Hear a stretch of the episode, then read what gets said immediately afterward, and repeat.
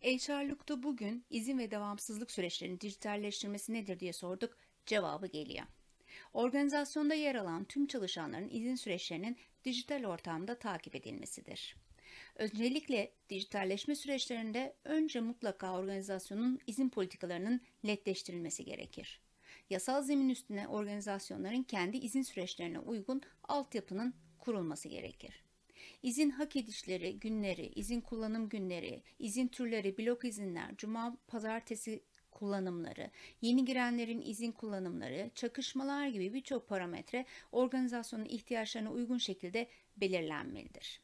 İzin bilgilendirmeleri kimler onaylayacak, başkasının yerine izin talepleri, izinlerin çalışanlar tarafından iptalleri, yöneticilerin onay ve ret işlemlerinin tamamı, erken dönüşler, geç çıkışlar, sene başında izin planlamaları, bu planların uygulanması gibi süreçlerin tamamı dijitalleştirilebilir.